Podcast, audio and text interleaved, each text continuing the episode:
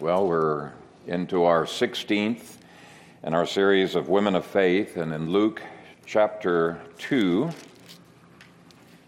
and uh, verses 36 through 38. Hear the word of God. Now there was one Anna, a prophetess, the daughter of Phanuel of the tribe of Asher. She was of great age and had lived with a husband seven years from her virginity. And this woman was a widow of about 84 years who did not depart from the temple, but served God with fastings and prayers night and day. And coming in that instant, she gave thanks to the Lord and spoke of him to all those who looked for redemption in Jerusalem. Amen. Father, I thank you for your word, and I pray as uh, we explore the implications of this passage that you would touch our hearts and enable us to lay our lives before you, that you would fill us with your spirit, and uh, that you would cause us uh, more and more to be able to enter into the kind of prayer life that Anna did. Uh, we pray this in Jesus' name. Amen. Well, the two phrases in our passage that capture the heart and life of Anna are found in verse 37, where it says that she did not depart from the temple, but served God with fastings and prayers night and day. Now, you'll have a hard time understanding how this can even be true, let alone identifying with Anna, if you have never travailed in prayer, uh, or if you have never been overwhelmed with a deep spirit given burden for prayer or been caught up to God's throne in the wonder of prayer and adoration. Uh, this is um, something that many men and women down through history have experienced. They've had the heart of Anna.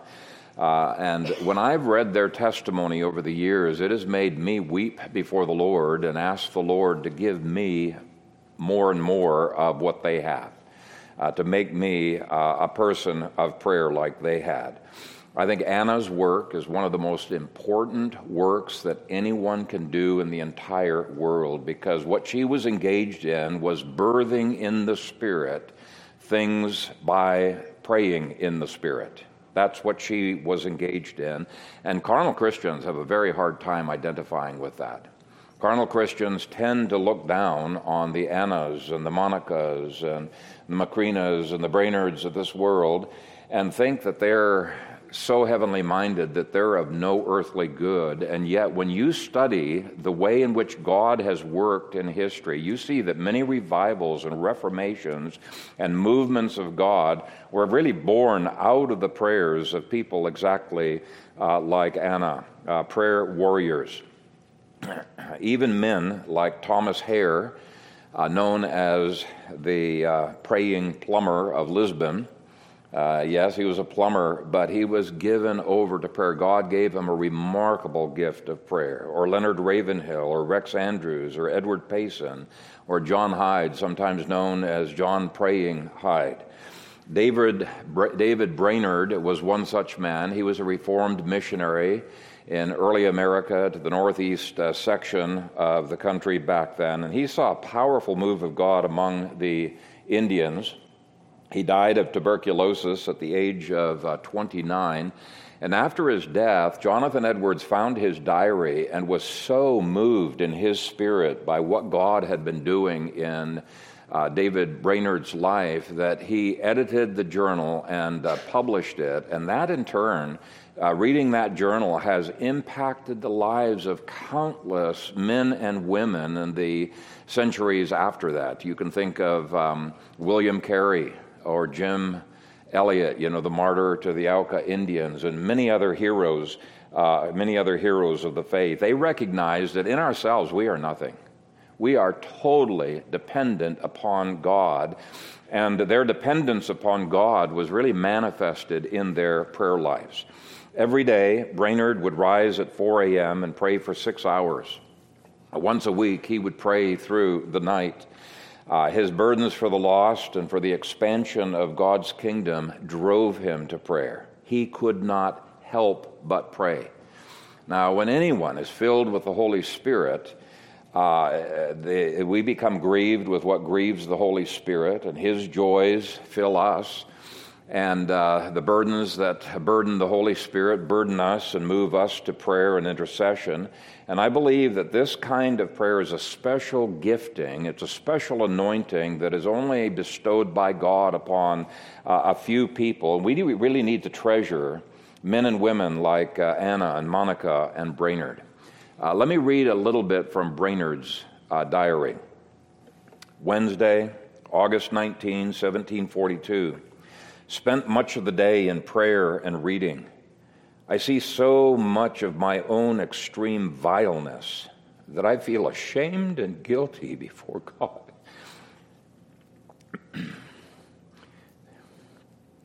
before God and man. I look to myself like the vilest fellow in the land.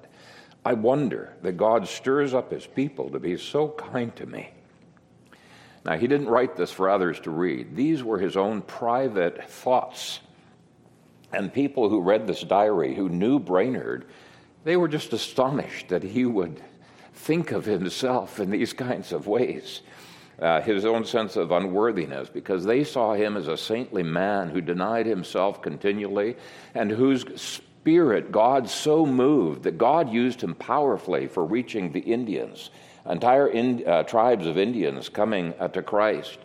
But the thing is, he spent so much time in the light of God's presence that God's holiness made his own holiness seem vile in comparison.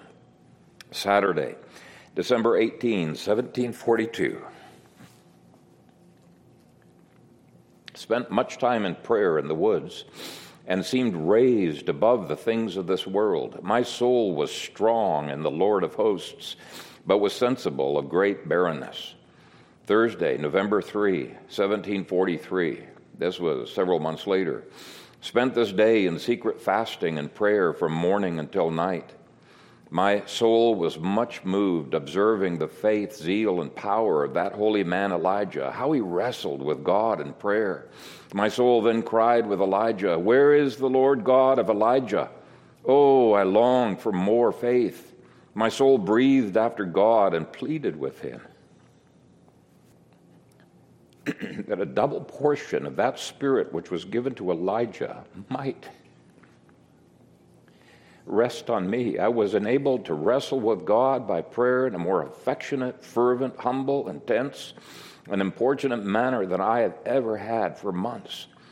Thursday, December 1, 1743, both morning and evening, I enjoyed some intenseness of soul in prayer and longed for the enlargement of Christ's kingdom. I'm just giving tiny little excerpts here. Tuesday, December 6, 1743, was perplexed to see the vanity and levity of professed Christians. Tuesday, Thursday, excuse me, December 22, 1743. Spent this day alone in fasting and prayer and reading in God's Word the exercises and deliverances of His children. Thursday, February 2, 1744. Spent this day in fasting and prayer seeking the presence and assistance of God that He would enable me to overcome all my corruptions and spiritual enemies. And so you're beginning to see a pattern entire days spent in prayer. Monday, February 6, 1744. This morning was strengthened in God and found some sweet repose in Him in prayer, longing especially for the complete mortification of sensuality and pride.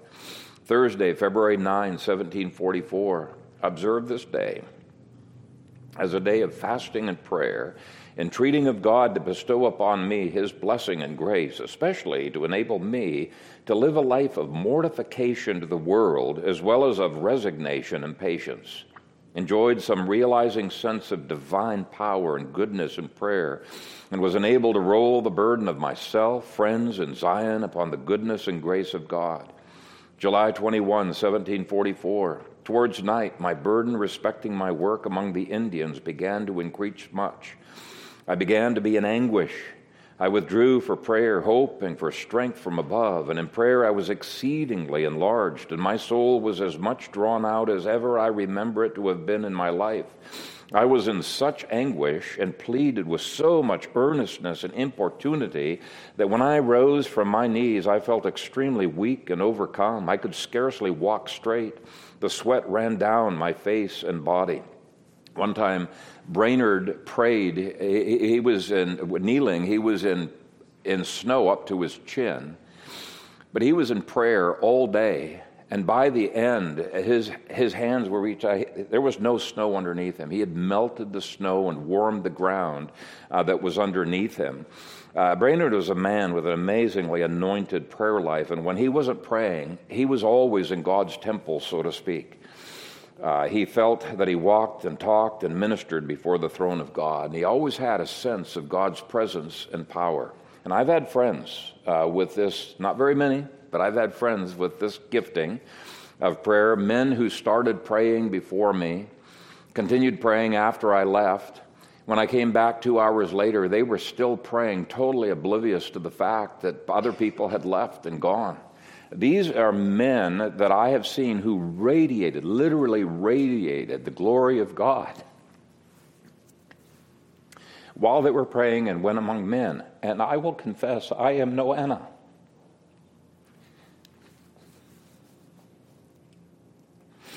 It's my confession. I long to be more like Anna, but I am no Anna. Now, here's the question I want to ask Is it even right? Is it even realistic for us to want to be more like Anna or Brainerd or Monica or Macrina or other women in church history. And I believe so. I really believe we're not all called to be full time in prayer. Granted that. But I think we should desire to be more like this woman. Let's take a look at some of the things about her. First of all, she was a prophetess. Verse 36 says, Now there was one Anna, a prophetess. now, this means that God's inspired revelation came through her to others, but it also means you cannot criticize her life, uh, her prayer life, as being unbalanced, irrelevant, unbiblical, pietistic, out of the will of God, whatever criticisms people have been given of people like this. You cannot criticize her because as a prophetess, she had the stamp of God's approval on what she was doing. In fact, it was God's Spirit who was speaking through her, probably many times praying through her, and God gave His will through her. Now, she may have been engaged in other ministries in the temple as well, and probably was for many years. But this passage highlights two things it was her prophetic messages and her fastings and prayers that were her biggest contributions to the kingdom back in that time. Now, if God led her to this life of prayer, we cannot call a Brainerd or a Monica unbalanced or ungodly, and to do so is to slander those saints. And I think many people have slandered those saints. Second, she was real.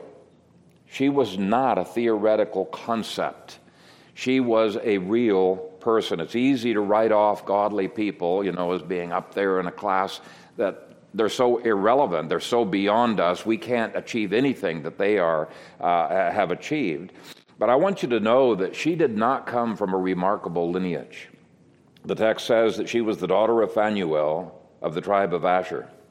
Uh, we don't even know who Phanuel was. We know for sure he wasn't a Levite. He was from the tribe of Asher, which is a small tribe way up north that had become apostate after the time of uh, Solomon.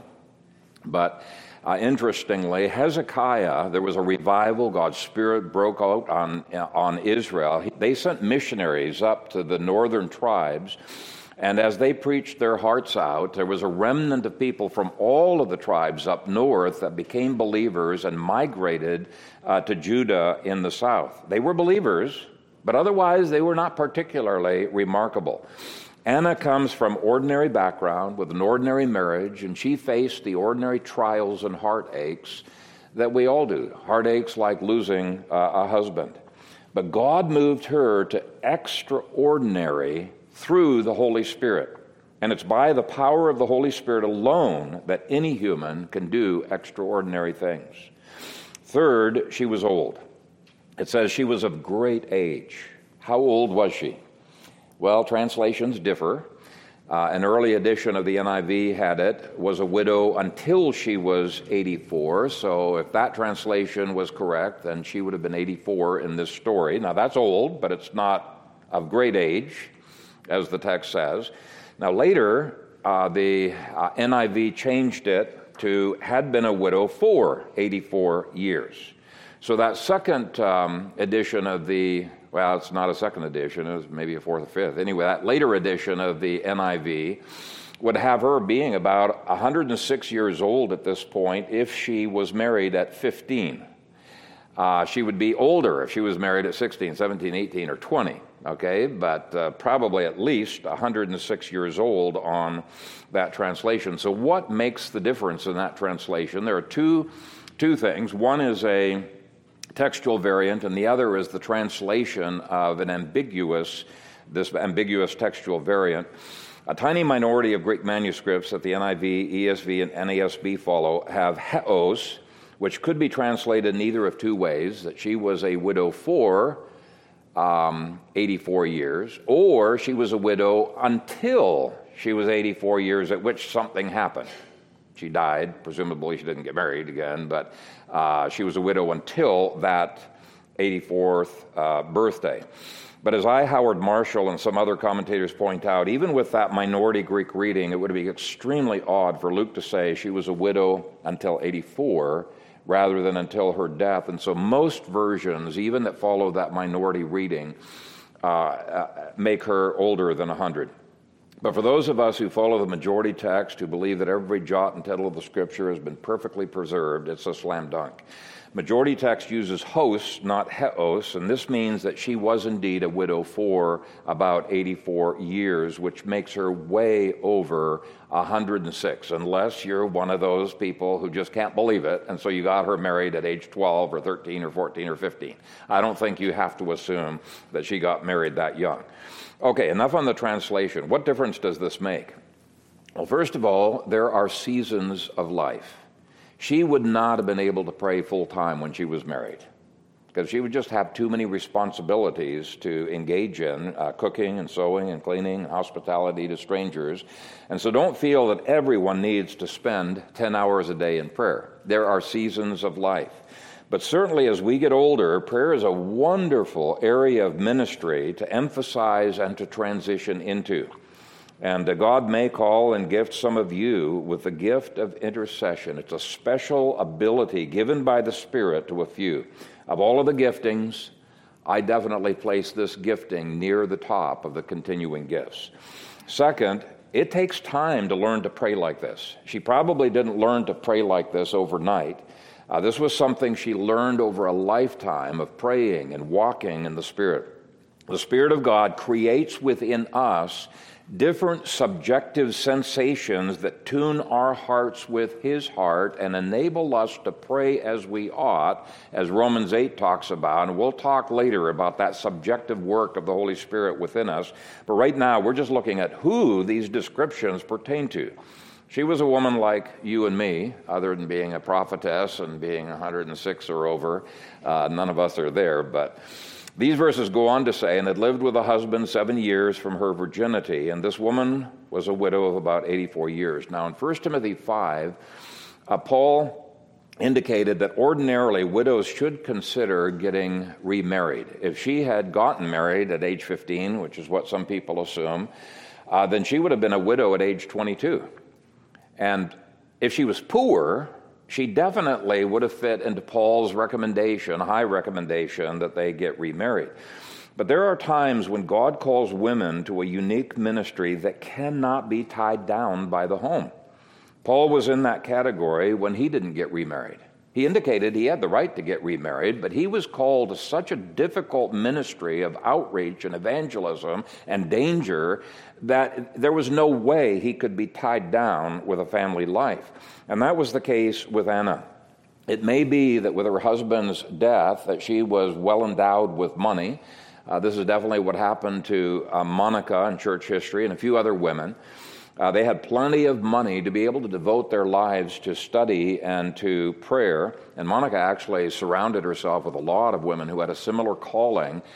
And people sometimes look down on that. You know, they're, they're secluded, they're going off. No, when you look at the impact that those prayer warriors had upon the kingdom, it is phenomenal. The things that God birthed out of their prayers. Now, here's the thing the blessings that that these women and these men have brought in history is something praised by Luke. It's not looked down on by Luke. Uh, he puts her up as an example. And so I think this passage warns us not to put women into a box. They too can be led by the Holy Spirit into unique callings.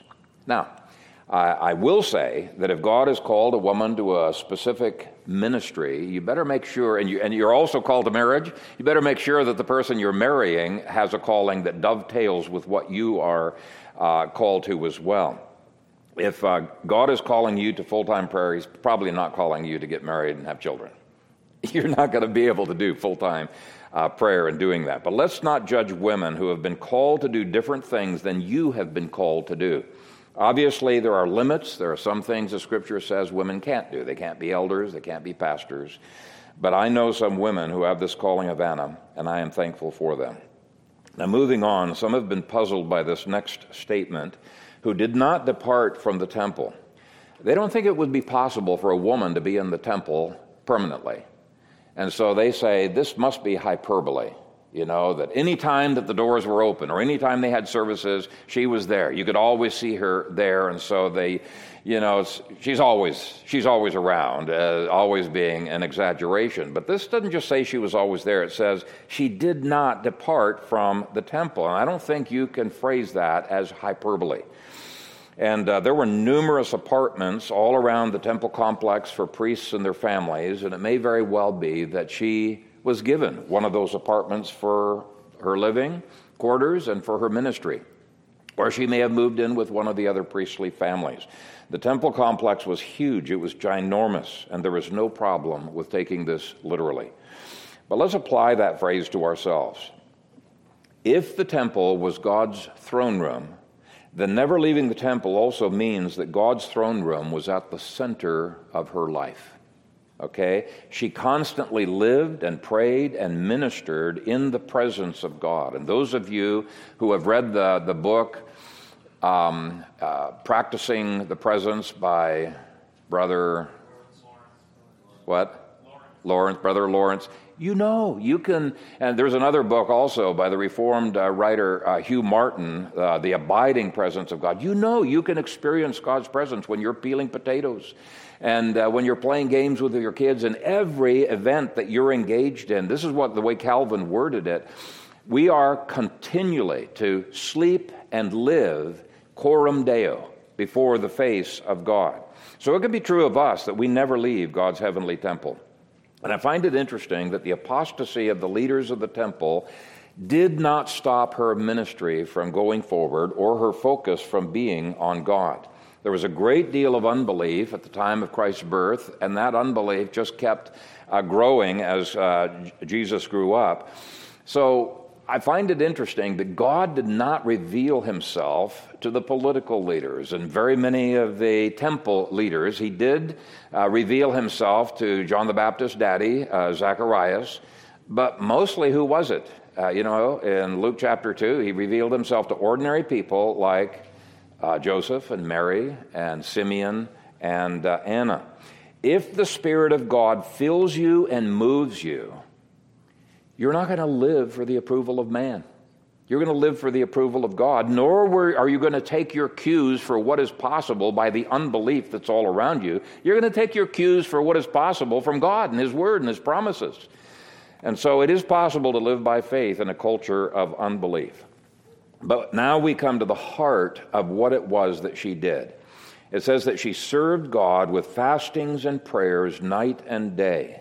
First of all, I want you to notice the Godward direction of this. There may have been other people who thought it's fantastic that she's serving me with her prayers.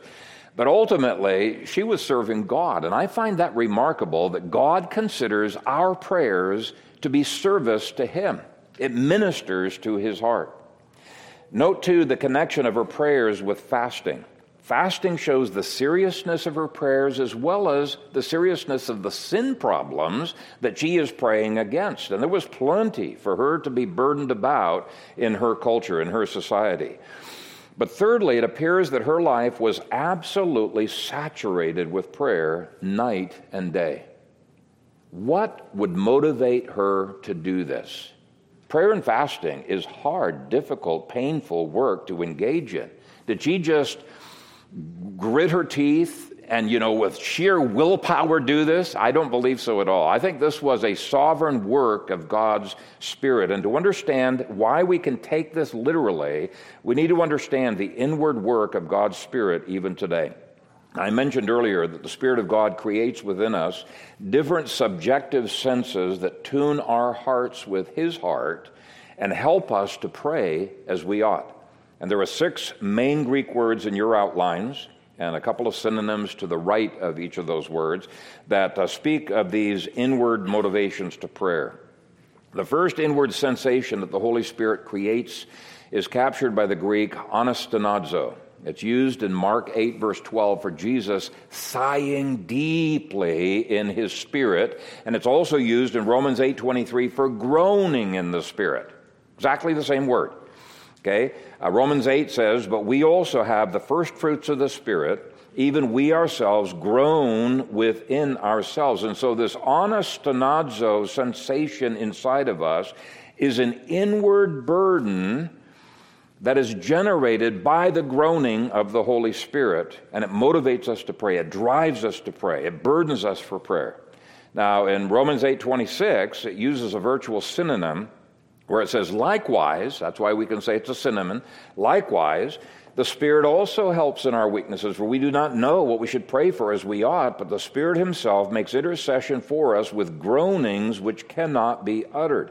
And so the, the, the, the Spirit's groanings are communicated to our heart and move our heart to prayer, and we can no longer be satisfied with the way things are. We long for God's glory to be manifested in the world. This is the first of six ways in which God moves us to pray in the Holy Spirit. His groanings become our groaning, His burdens become our burdens. And when that happens, we pray. It's not our flesh that is praying. The Holy Spirit enables us to pray, and such prayer touches heaven's throne. Now, the second inward sensation that the Holy Spirit produces is captured by the Greek word embrimaomai, uh, this also has an urgency to speak and pray the scriptures, but it has an aspect of authority that is coupled with it. Uh, authoritatively speaking those scriptures to a situation, particularly against the demonic, taking authority over them. Now, if we're sensitive to the Holy Spirit, we're not going to ignore these uncomfortable feelings. It's going to drive us to pray against the demonic. The third inward sensation is captured by the Greek word tarasso, which is translated as being troubled in the spirit. Now, there may be an overlap of meaning in these words, but I tell you, I've read quite a few books of people who have this gift of the Spirit, and they say, no, there are these six very distinct sensations inside that the Holy Spirit produces. I myself have sensed all six of these, and I think that they are quite uh, distinct.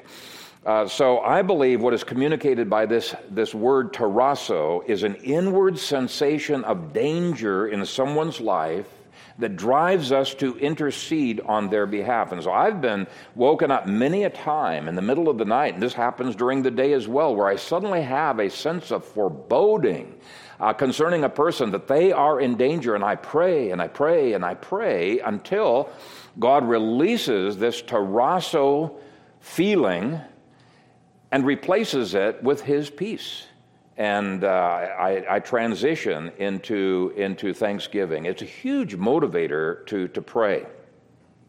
Uh, I, I wouldn't have even thought to pray for that person if the Spirit had not put that tarasso uh, sensation uh, of danger within me. So that's the third aspect of praying in the Spirit.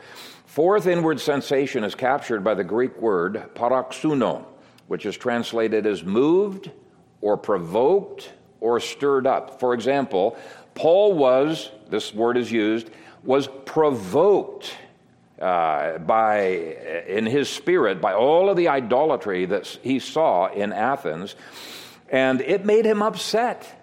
It made him pray and preach and reason and deal with the problem. And so it's almost like there's a bubbling up of the Spirit to do something. Now, frequently it is a holy zeal, almost akin to being upset, that seizes us and drives us to pray against strongholds or against people who stand against God's purposes. And many times, but not always, this spirit generated feeling moves me to pray the imprecatory psalms against those people or against those uh, strongholds.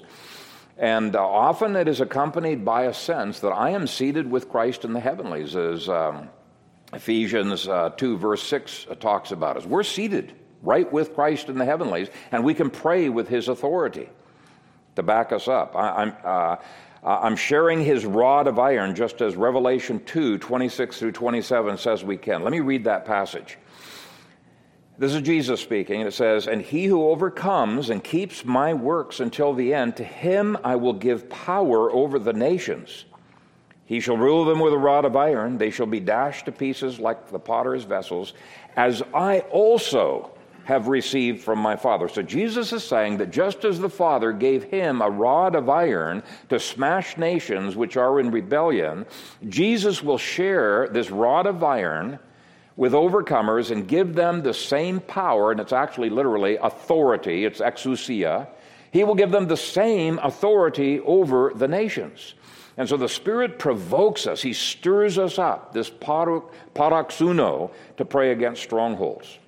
The fifth inward sensation stirred up by the Holy Spirit is captured by the Greek word sunecho and is translated as to be compelled in the Spirit or driven in the Spirit to pray. This keeps us praying when others would stop praying. We feel compelled to turn back to the subject matter over and over and over again. Kathy experienced this for weeks while praying for Chaplain uh, Perry uh, Gauthier, almost every moment of the day, as she kept being driven back to praying for him. And uh, till one day she finally felt release and was able to lift her hands to heaven and praise God for answering her prayers, only to discover 15 minutes later that Perry had died at the exact moment that the Spirit gave her release and praise. It's an awesome thing to pray in the Holy Spirit. And though not all of you will be called to pray full time, like Anna was, all of us can pray in the Holy Spirit. We are commanded to so pray. We're commanded to. Ephesians 6:18 says praying always with all prayer and supplication in the Spirit.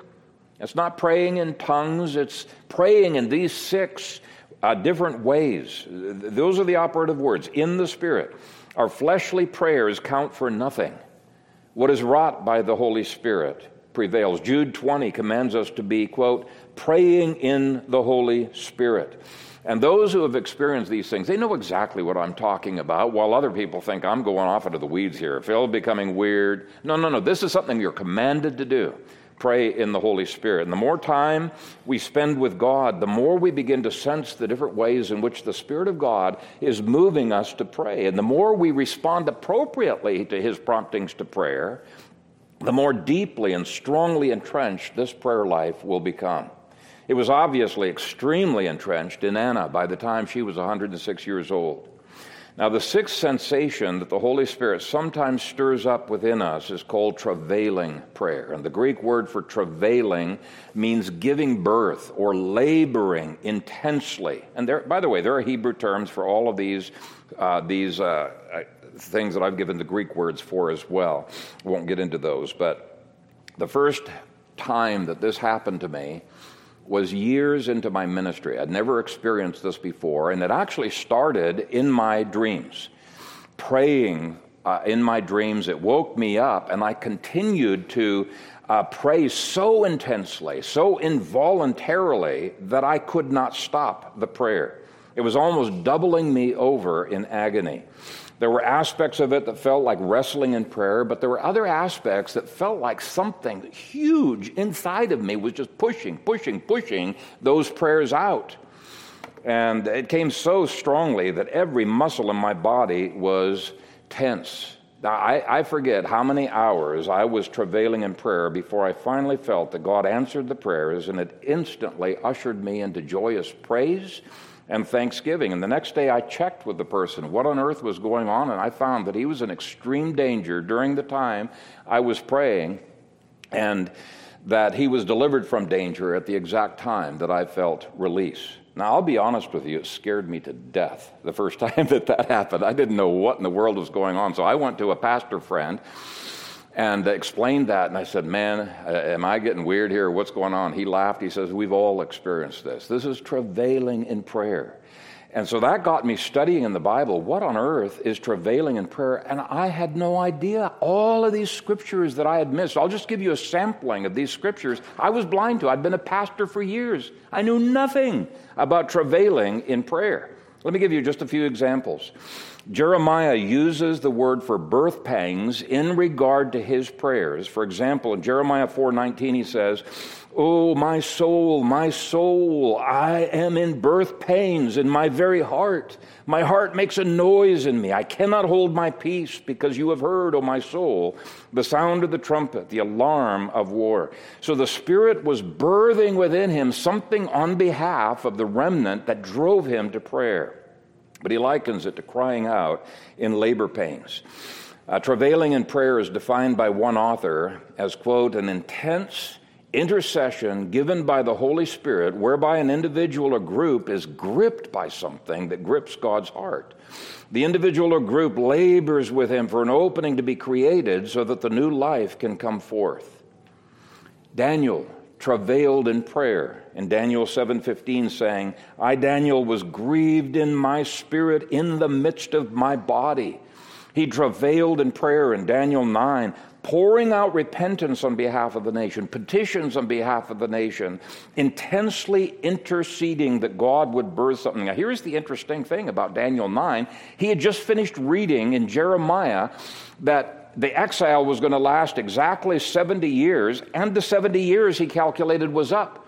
So, did that make him passive and say, oh, it's up, I guess God's going to do it? No, God's Spirit moved him to pray so that what was ordained would be fulfilled. God ordains the means as well as the ends. Now, I want to be clear that this travailing prayer is not everyday prayer. It is sovereignly given as God is about to birth something new, or when the Holy Spirit makes us weep and cry over something that He Himself is grieved over.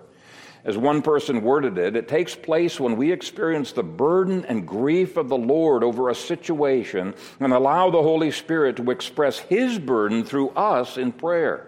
Travail is yielding to the sorrow of God's heart over a situation so as to partner with Him to see the solution come. And it can happen in any number of situations. Some people have this coming over them as they are praying for the salvation of an individual who has been in deep rebellion, and God begins to birth something in them. Let me give you a biblical example. Isaiah 66 8 says, For as soon as Zion travailed, she brought forth her children.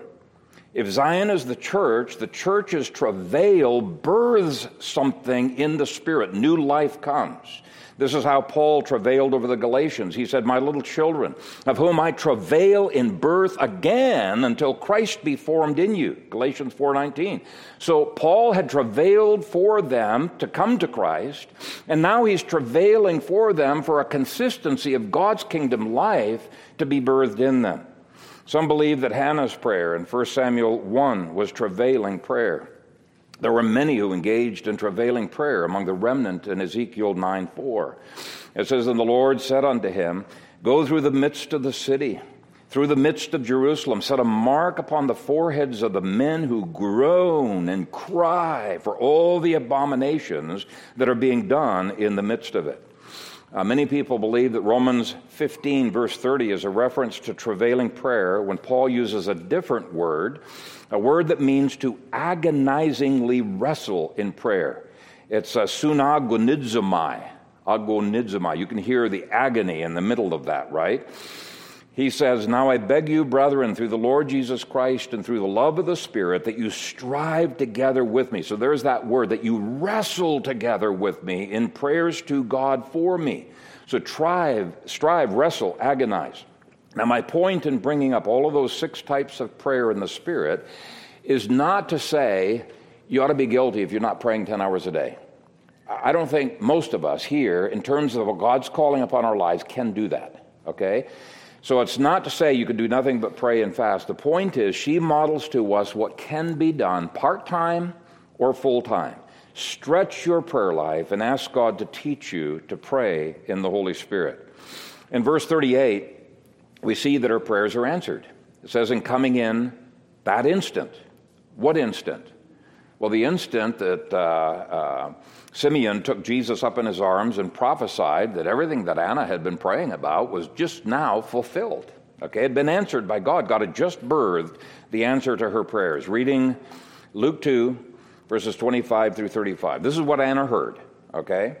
And behold, there was a man in Jerusalem whose name was Simeon.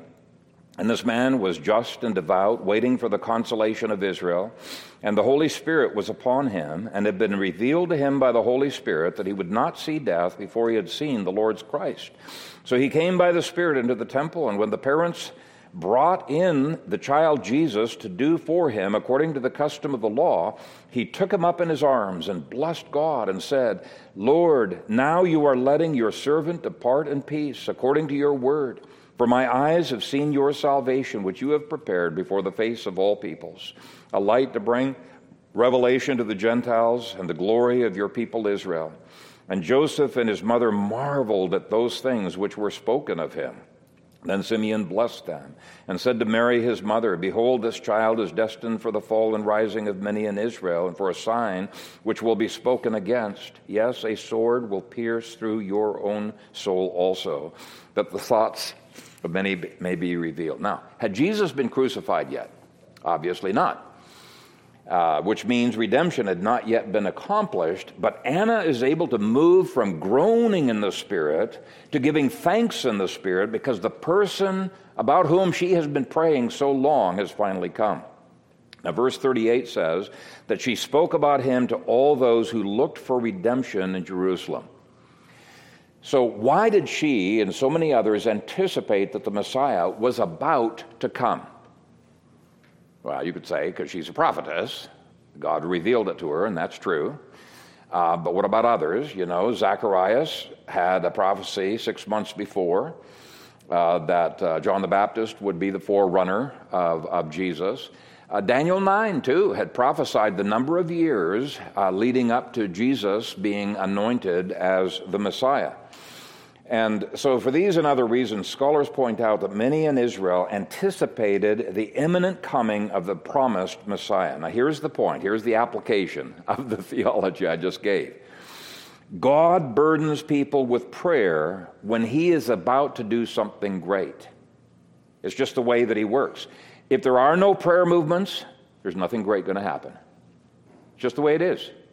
God always burdens people with prayer when he is about to do something great. But as was already mentioned, prayer was paired with thanks. Whenever we pray in the Spirit, there does come a time of release and joy and thanksgiving by faith that God has indeed answered. I've had times uh, where I have fasted for something in prayer, and suddenly, after uh, some days of fasting, God gives me the green light that this prayer has been answered and I can go from fasting to feasting. Now, I have not seen the answer to the prayer, but I know in my spirit that something has happened in the heavenlies because the Holy Spirit has wrought that within me. And you don't have to be charismatic to, to believe. Uh, you don't have to even believe in ongoing prophecy to believe these kinds of things. You know, the, the, the authors of the Westminster Confession. Uh, many of them were cessationists, and yet they believed exactly the same things I'm talking about right here. They experienced these kinds of things. In the olden days, this was normal Reformed Christianity. Now, the last thing we see in verse 38 is that her prayers spurred her to ministry. She spoke of Jesus to those anticipating redemption in Jerusalem. Prayer ushers us into ministry, it prepares us for ministry. Now, by prophetic insight, she was able to tell who was elect and who was not. She did not waste her words on the apostate priests or those who would have opposed Jesus. She spoke to those whom the Spirit of God had prepared them to receive Jesus. And in a similar way, those who have been given this deep prayer life are often used of God in remarkable ways to advance the gospel. Their prayers transform their ministry and transform the ministry of others. I've got a book of stories of early women of the church that is very moving in this regard. It's so fun to see that what God births through the prayers that God Himself sovereignly stirs up. But since I began with David Brainerd, I'm going to mention that his prayers were beautifully answered. David Brainerd was dying of TB. He had been reduced to a 95 pound skeleton. I mean, he had lost a lot of weight. But his prayer life only intensified, it did not diminish in strength. Here's what happened before God opened the floodgates of salvation for that Indian tribe. In his diary, he wrote, I got up this morning and the Indians were still committing adultery and drinking and beating their tom toms and shouting like hell itself. I prayed from half, a half hour after sunrise to a half hour before sunset. There was nowhere to pray in the Indian camp. I went into the woods and knelt in the snow. I was up to my chin. I wrestled in prayer until a half hour before sunset, and I could only touch the snow with the tips of my fingers. The heat of my body had melted the snow. God was with me of a truth. Oh, it was a blessed company indeed. God enabled me to so agonize in prayer that I was quite wet with sweat, though in the shade and the cool wind. My soul was drawn out very much from the world. I grasped for multitudes of souls. I think I had more enlargement for sinners than for the children of God, though I felt as if I could spend my life in cries for both.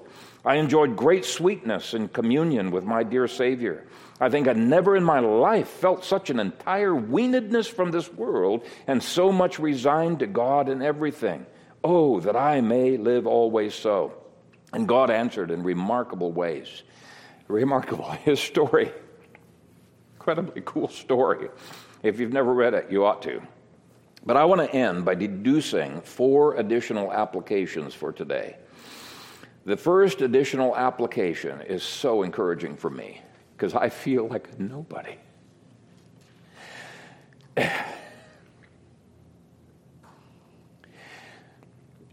First application that I see here is that God delights to use nobodies to accomplish his will. After all, it's not about you. Sorry to break it to you, but it's not about you. In the big scheme of things, you are unimportant in the big scheme of things, Phil Kayser is unimportant. What matters is Christ in you. And when your focus is on God's glory and you're indwelt by Christ and with the power of the Holy Spirit, your prayers are not going to be in the flesh. Ian Bounds says this in his book on prayer. He says the wrestling quality of importunate prayer does not spring from physical vehemence or fleshly energy. It is an impulse of energy, or a, uh, excuse me, it is not an impulse of energy, nor a mere earnestness of soul. It is a wrought force, a faculty implanted and aroused by the Holy Spirit. Virtually, it is the intercession of the Holy Spirit in us. Now, again, the point is God loves to use nobodies to accomplish his will. This way, he receives far greater glory. When you trace the history of evangelistic breakthroughs and revivals and reformations, they were all started by nobodies praying to the only somebody in the universe, praying to God. I think about the stu- stupendous revival in the Scottish island of Hebrides. A photograph in your outline is of Pastor Duncan Campbell and two elderly ladies. Those two ladies had prayed for months for revival. And for the first months they began praying, nothing happened other than God just increasing the intensity of their burden for prayer. Peggy Smith was 84 years old and blind. Her sister Christine Smith was 82 years old, almost doubled over with arthritis. They could not travel, they could not attend church. Uh, for, for months they agonized in prayer for revival. They prayed for each person in their village by name that God would fulfill his inspired promise in Isaiah 44, verse 3. I will pour water upon him who is thirsty, and floods upon the dry ground. Now, unknown to those two sisters, God at the same time raised up seven young men on the other side of town who, who, who, gathered in a barn three nights a week, who had covenanted together, in the words of Isaiah 62, verses 6 through 7, to give God no rest until he sent revival into their midst. now, one night in particular, as they, as they fervently prayed, Psalm 24, 3 through 5. By the way, I should point out, all of these prayer warriors prayed the scriptures. Okay, that's what it means to pray according to the will of God. It's praying God's thoughts, His will, back to Him. Anyways, they were praying the scriptures fervently. The barn where they were uh, praying, filled with the glory of God so strongly, they fell prostrate to the ground, absolutely drenched in the power of God in their prayer life. At exactly the same time, God gave the two sisters across town release that God had answered their prayers and He was going to bring revival through a visiting preacher.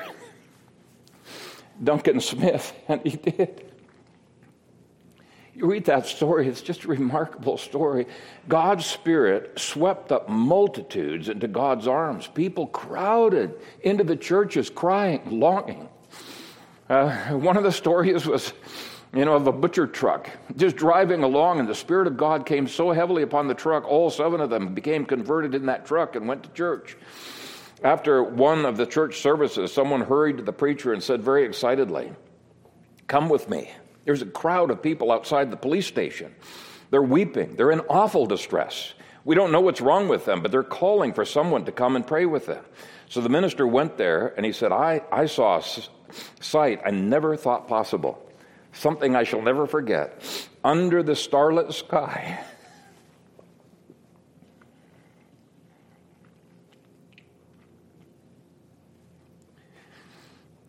Men and women were kneeling everywhere, by the roadside, outside the cottages, even behind the peat stacks, crying for God to have mercy upon them. And in the ensuing days, over 90% of that Scottish island of Hebrides became converted, soundly converted. It was a spectacular move of God. Now, here's the thing this is the point I'm trying to make here. No one who was used in that revival was remarkable. The two sisters were not remarkable. The preacher and his preaching were not particularly remarkable at all, but they were connected heart to heart with the only amazing being in the world, God. And when God moves us to prayer, amazing things happen. Second, age is of absolutely no consequence to God. he can use you, He can use every one of you. Anna was over 106, Peggy Smith was 84. Christine Smith was 82.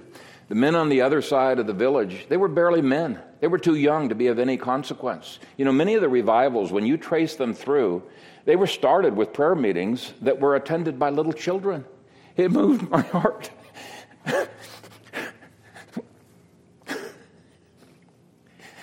to see 20, 20 of our little children spontaneously crying their hearts out in prayer. Age is of no consequence to God.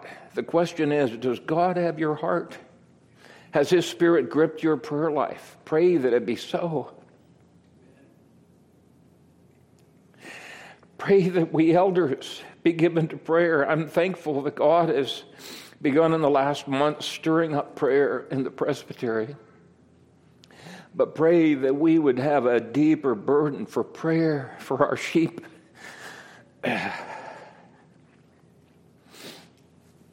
Third application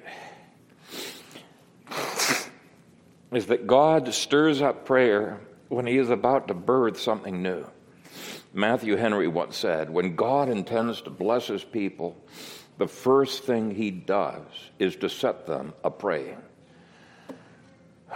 brothers and sisters, let's, let's long for a new work of grace in our midst. Let's long for each one of our young people to know the reality of God's presence. Let's long for strongholds in our midst to be broken down. Let's pray our hearts out on behalf of faith and on behalf of the shepherd family. Let's long for the gift of repentance and faith. Let's long for an outpouring of the Holy Spirit. I mean, if those longings are generated within our hearts, prayer is sure to follow, and God will bring something new in our midst. May it be so, Lord Jesus. May it be so. And then finally, having stirred us up to wrestle with God in prayer, God will surely give us reasons for thanksgiving. He never, ever stirs up anything that he does not finish. Praise God. Praise God. Anna was released from groanings in the Spirit to thanksgiving and joy in the Holy Spirit. Oh, may our congregation have Annas who would see this congregation through to, to revival and great joy in the Holy Spirit. Annas. Amen. Amen. Father, we long for more of your Holy Spirit. We long to be burdened with the things that burden your hearts. We long to be able to hate the things you hate and to love the things you love and to be passionate about the things that you are passionate about. We long for our hearts to be gripped in prayer. We long, oh God, for these six dimensions of prayer to enable each one of us to pray in the Holy Spirit. Father, we do not want to pray in the flesh. We want you to guide us and direct us. We want our lives to be changed by your Holy Spirit. And we realize that we are utterly dependent upon you.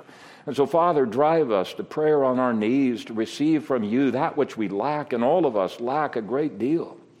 Father, uh, some of us feel so inadequate. We feel like the donkey's jawbone that Samson picked up. But Father, whether we're a donkey's jawbone or a dry stick in Moses' hand, if you use it, if your anointing is upon it, it can part the Red Sea. It can destroy uh, your enemies. And I pray, oh God, that you would take us as nobodies and may we pray to the only somebody in this universe, to you, and have our hearts gripped by you. Father, change our vision. Enable our vision to be captured by those things which are above. You have commanded us to seek those things which are above in the heavenlies, in Christ Jesus. Help us, Father, to not be wrapped up in the things of this world, but have everything that we do in our businesses, in our homes, even when we're playing games, to be lived out coram deo and lived out by the power of your Holy Spirit. Oh God, send your Spirit into our midst afresh. Bring revival into our hearts and enable us, Father, to have the power to do the things in ourselves that we cannot do. And we pray all of this in the strong name of Jesus.